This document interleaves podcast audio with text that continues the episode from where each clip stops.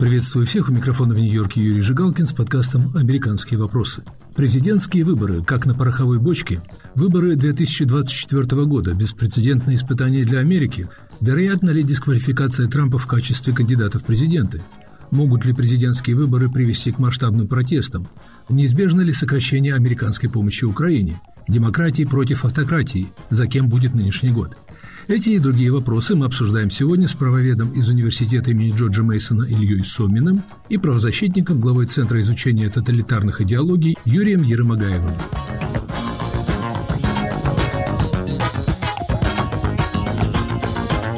Шестидесятые в истории Соединенных Штатов президентские выборы, которые пройдут в нынешнем году, обещают стать беспрецедентными – Никогда прежде ведущему кандидату от одной из двух главных партий страны реально не грозил запрет на выдвижение своей кандидатуры. Никогда прежде ведущий кандидат в президенты не был объектом сразу нескольких уголовных преследований. Никогда прежде ведущему кандидату не приходилось вести избирательную кампанию и одновременно быть фигурантом потенциально двух судебных процессов. Никогда прежде ведущий кандидат в президенты не использовал свое собственное уголовное преследование как главный аргумент в предвыборной борьбе. Никогда прежде ведущий кандидат в президенты не демонстрировал столь неиссякаемой решимости настаивать на своей победе и не признавать поражение, несмотря на очевидный проигрыш. Естественно, речь идет о Дональде Трампе. Трампу противостоит Джо Байден, самый пожилой в истории Соединенных Штатов претендент на второй президентский срок, с рекордно низким для президентов уровнем одобрения. Как говорит в интервью британский «Гардиан» политолог из Университета Миннесоты Ларри Джейкобс, есть ощущение, что Америка сидит на пороховой бочке с зажженным фитилем. Имеет ли этот яркий образ отношение к реальности? Слово Илье Сомину. То, что беспрецедентно, это, конечно, верно. Насчет пороховой бочки я не уверен, так как весьма возможно, что Трамп или проиграет выборы, вне зависимости от того, посадят ли его в тюрьму или нет. Но более вероятно, конечно, он проиграет, в особенности, если его посадят. Да, конечно, это разозлит его коренных сторонников, но Америка сможет это преодолеть, так же, как в 2021 году мятеж подавили. В ближайшее время Верховный суд страны должен рассмотреть иск о конституционности решения суда в Колорадо об исключении имени Трампа из списка кандидатов в президенты. Это сейчас главная опасность для Дональда Трампа.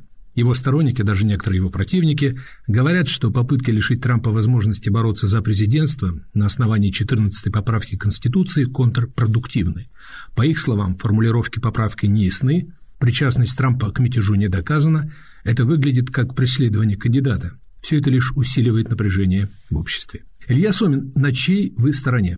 Я считаю, что то, что случилось 6 января 2021 года это явный мятеж. Не нужно быть адвокатом, чтобы это понять, так как участники в этом мятеже пытались использовать насилие, чтобы препятствовать мирному переходу власти, оставить при власти кандидата, который проиграл выборы. Трамп возбудил этот мятеж, и даже во время, когда он происходил, он продолжал звонить разнообразным членам Конгресса, пытаться убедить их сдаться мятежникам и делать то, что они хотели. То есть он пытался использовать мятеж как угрозы против Конгресса, чтобы они выполнили свою его волю и оставили его при власти, несмотря на то, что он проиграл выборы. Мне кажется, что это и другие данные доказывают, что он участвовал в мятеже, и из-за этого он по Конституции не имеет права вновь стать президентом. Но я допускаю, что здесь есть несколько разных спорных технических юридических вопросов, поэтому я не знаю, какое решение поэтому примет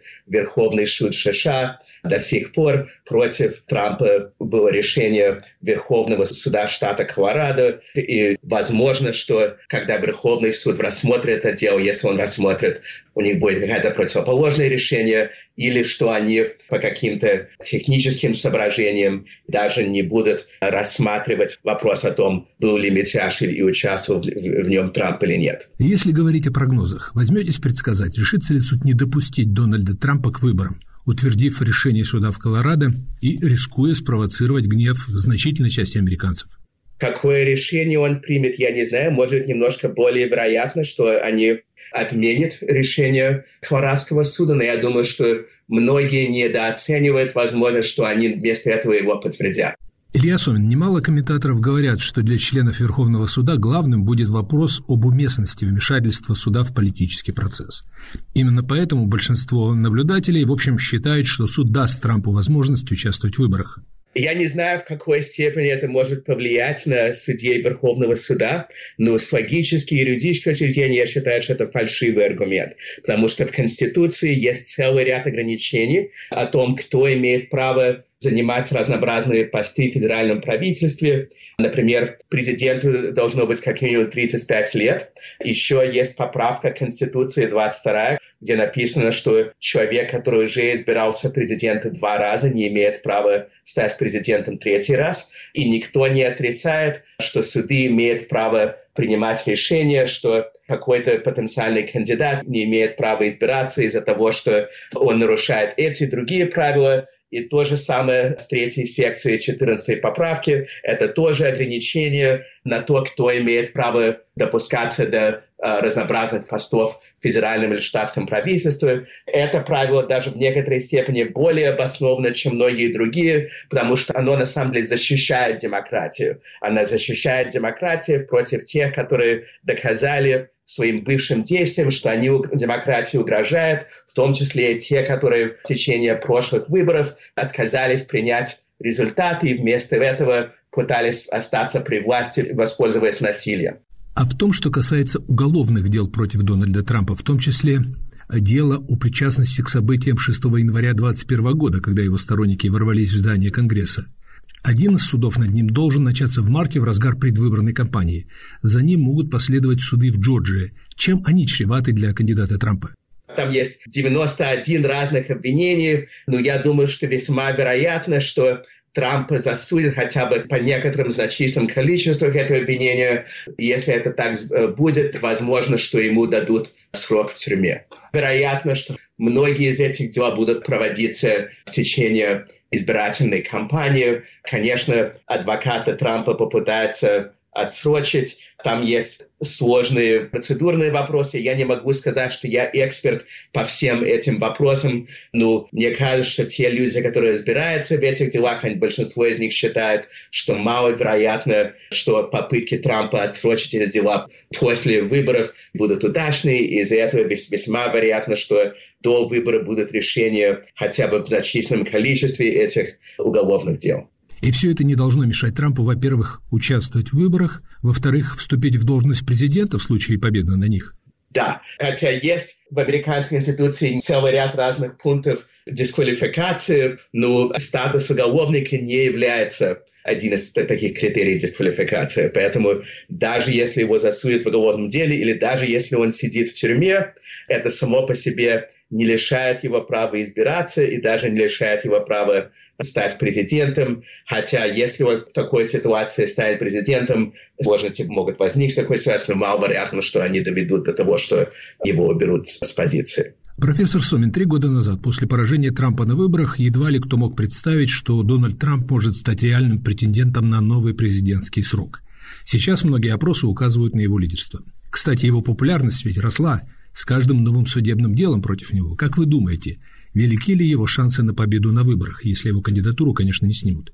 по опросам общественного мнения в последние несколько месяцев Трамп примерно наравне с Байденом или может немножко впереди. Это не потому, что люди любят Трампа, а потому что Байден очень непопулярен. Поэтому есть шанс, что Трамп просто легитимно выиграет так, как он выиграл в 2016 году. Трудно предсказать, что будет в такой ситуации. Я считаю, что если это будет, это будет очень вредный и опасный результат для американской демократии. Хотя есть значительный вариант, что это станет. Я думаю, что вероятно немножко ниже, чем некоторые считают, так как, во-первых, если против Трампа будет э, решение в уголовном деле, просто показывает, что это ему может повредить. Во-вторых, вероятно, что экономика будет продолжать улучшаться. Ну и в-третьих, за последние несколько месяцев внимание общественного мнения в большой степени было отведено от Трампа другим событиям в войне между Израилем и Хамасом. Но когда всерьез начнется, начнутся выборы, внимание в некоторой степени хотя бы вернется к Трампу. И это напомнит колеблющимся избирателям о том, что собой представляет Трамп и почему они его не любят. Это не значит, что победа Байдена гарантирована, отнюдь нет, потому что он тоже очень непопулярен. Я просто говорю, что эта победа немножко более вероятна, чем сейчас некоторые считают. А вы исключаете вариант отказа Джо Байдена от участия в выборах в последний момент? и выдвижение демократами более популярного кандидата, у которого будут значительно более высокие шансы на победу над Дональдом Трампом. Ведь э, к этому Байдена призывают некоторые демократы. Я не исключаю, но я считаю, что это маловероятно. Я думаю, что это станет только если у него будут серьезные проблемы с здоровьем. Это невозможно исключать, так как ему недавно исполнилось 81 года. Или если будет какой-нибудь новый, до сих пор неизвестный скандал, связанный с ним. А как вы думаете, каковы шансы продолжения оказания масштабной помощи Украине Соединенными Штатами в этом году? Если Трампа изберут, так помощь как минимум в большой степени сократится. Это очевидно. Это один из многих поводов, почему избрание Трампа было бы очень вредно для всего Западного Союза. Что Трамп в своем сердце больше симпатизирует разнообразным диктаторам типа Путина, чем западным союзникам. Если Трампа не изберут, все равно есть вопрос о том, смогут ли республиканцы и демократы в Конгрессе договориться о продолжении и увеличении помощи Украине на этот вопрос нелегко ответить. Я думаю, что может получиться и так, и так. Самый большой фактор – это результат американских выборов. Я думаю, что если переизберут Байдена или любого другого демократа, поддержка Украины продолжится. Мы вернемся к разговору с Ильей Соминым и Юрием Ерымагаевым. Оставайтесь с нами. Привет, я журналист «Радио Свобода» Александр Гостев, который побывал почти в 70 странах. Там везде и всегда происходят интереснейшие события, влияющие и на нас с вами. Как именно? Об этом подкаст «Атлас мира». Я делаю его вместе с моим коллегой Ярославом Шимовым, знатоком Европы. Слушайте и подписывайтесь в агрегаторах подкастов в Apple, Google, Spotify и в других приложениях.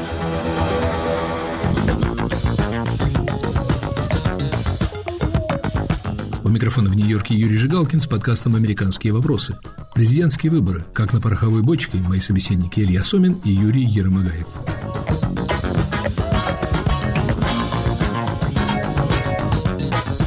Илья Сомин. Три года назад президент Байден в обращении к стране объявил, что мы входим в эпоху противостояния демократических и авторитарных режимов.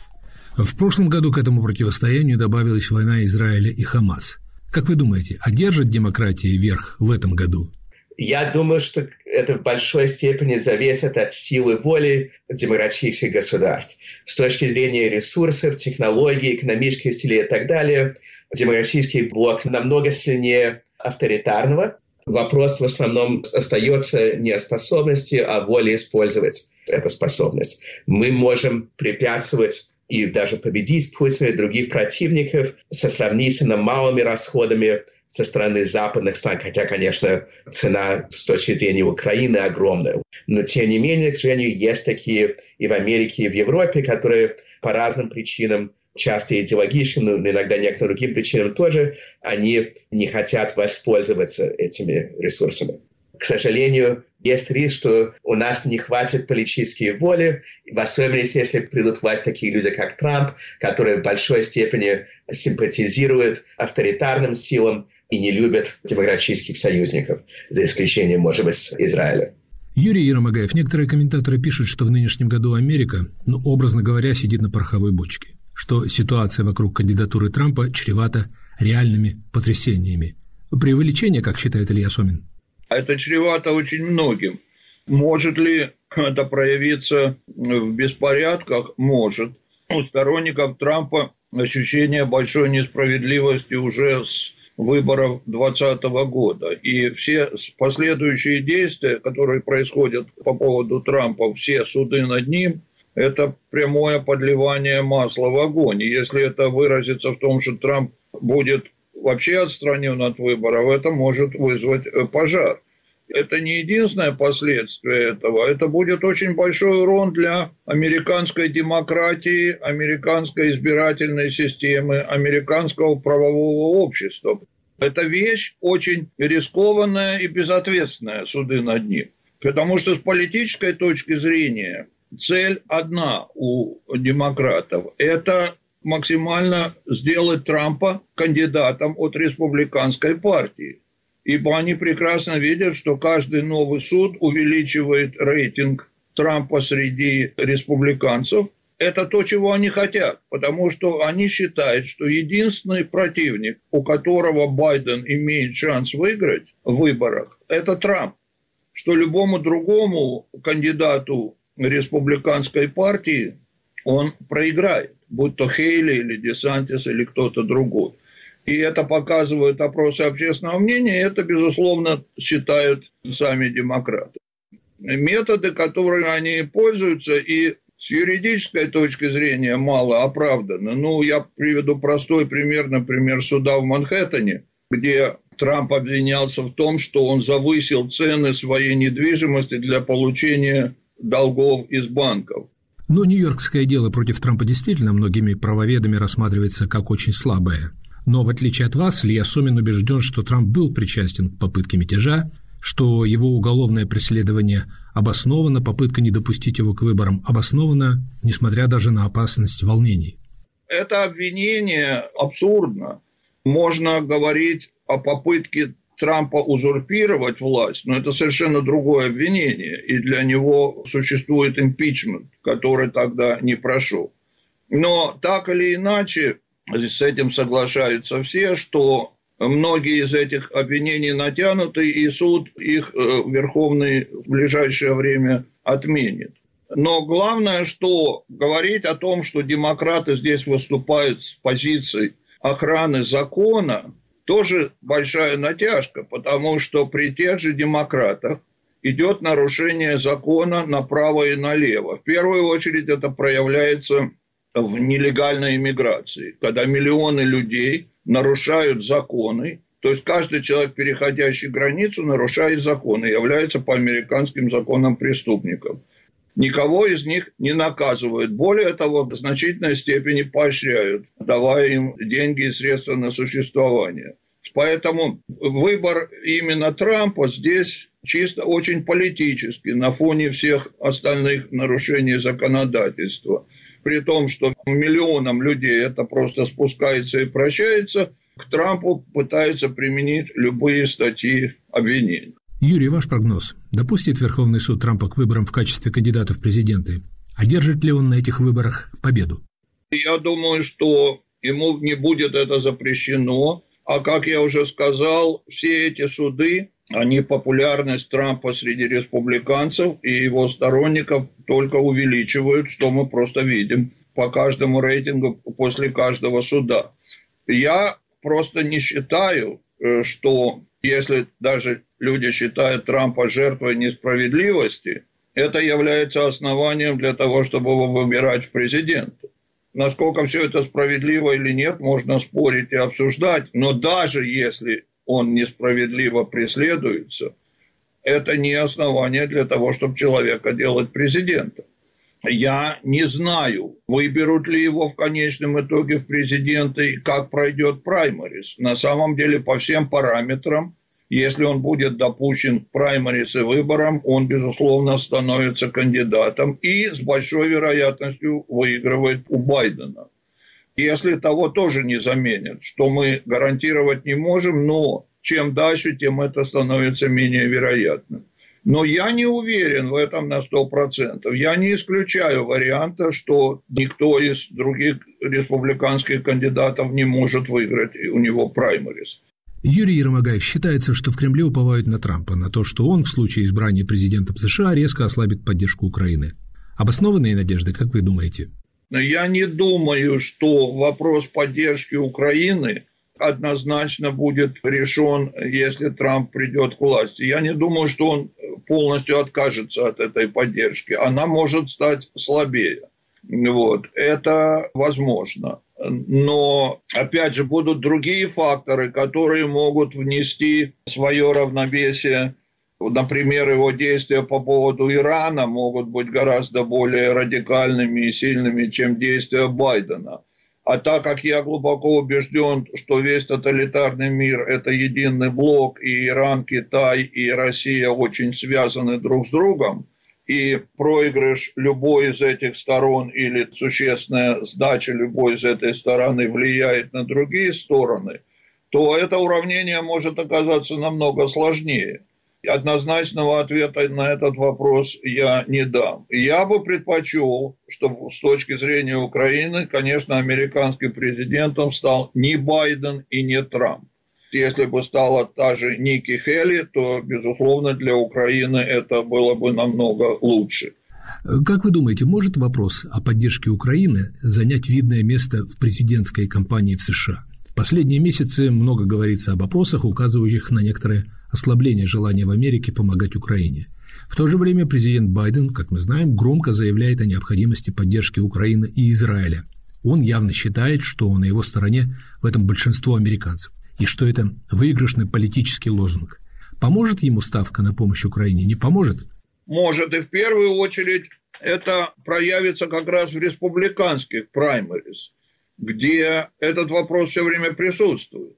И сторонники гораздо большей поддержки в республиканском праймерис являются Ники Хелли и Крис Кристи. В то время как Рон Десантис занимает такую, ну, я бы сказал, слабую позицию – а Трамп, предположительно, который сам в дебатах не участвует, занимает самую отрицательную позицию в смысле поддержки Украины.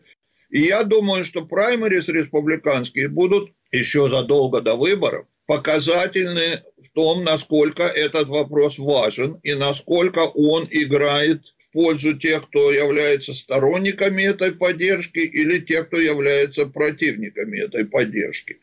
Если даже среди республиканских избирателей поддержка Украины окажется положительным фактором, то это значит, что тем более в общих выборах это будет очень положительный факт. Главное, что я повторяю постоянно, поддержка Украины в первую очередь зависит от самой Украины и от ее победы. Я понимаю, как трудно одерживать эти победы, не имея достаточного оружия и уже сильно изношенной стране этими битвами, экономическими проблемами. Но, к сожалению, жизнь устроена в этом смысле достаточно однозначно. Если Украине удастся одерживать снова победы, она будет получать оружие. Если нет, это будет труднее. Юрий Ермогаев, хочу задать вам вопрос, который я задал Лии Сомину. Джо Байден заявлял три года назад о том, что главная борьба сегодня ведется между демократиями и тоталитаризмом, или точнее, он говорил авторитаризмом. Как вы думаете, есть основания считать, что нынешний год станет более успешным для демократии, чем год прошлый? Первое, что я должен сказать, что авторитаризм и тоталитаризм – это две большие разницы, как говорится. И Китай, и Россия в данный момент и Иран являются тоталитарными странами. Поэтому само заявление Байдена уже было ошибочно с самого начала. А главное, что в таком широкой интерпретации авторитаризма, которую он имел в виду, он сам сказал, что он в первую очередь имел в виду не Китай и Россию, белых супремасистов в Америке и, по сути дела, Трампа. То есть в авторитаризм у них вписываются внутренние силы в Америке и их политические противники. Поэтому эта позиция очень слабая. Она полностью противоречит очень успешной и выигрышной позиции Рейгена, который как раз разделил тоталитарный и авторитарный мир и сказал, что главной угрозой Америки является тоталитаризм, а не авторитаризм. И в, да, в тот момент, конечно, это был в первую очередь советский коммунизм, Советский Союз. И он за счет этого разделения и концентрации именно на тоталитаризме, он победил. Сейчас тоталитаризм снова в наступлении по всем фронтам.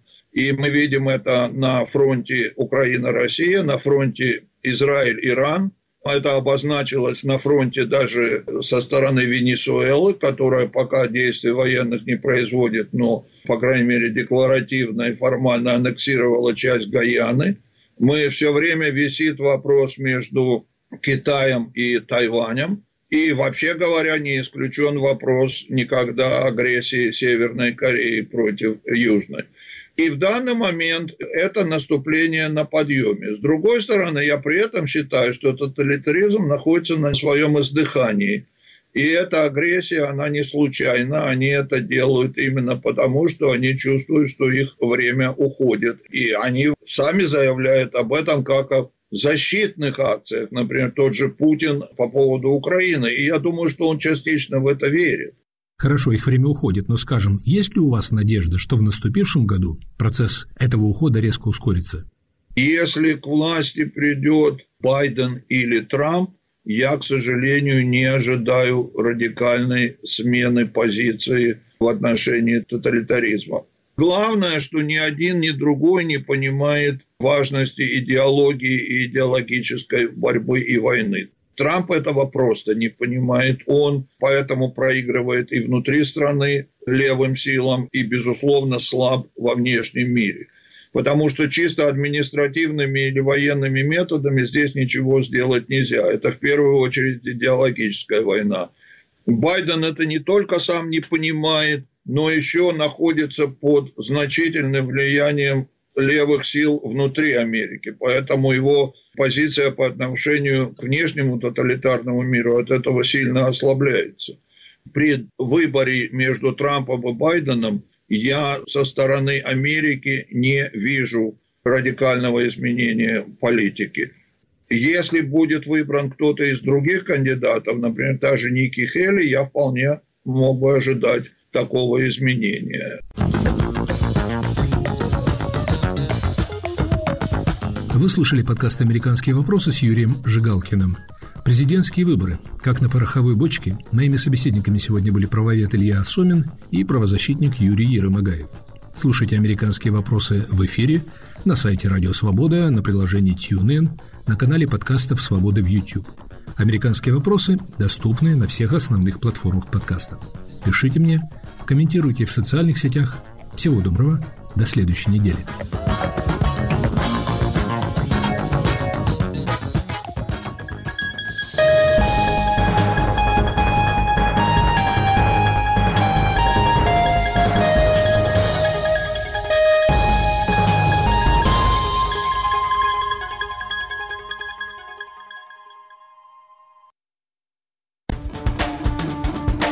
Теперь Радио Свобода в мессенджерах Viber и Telegram.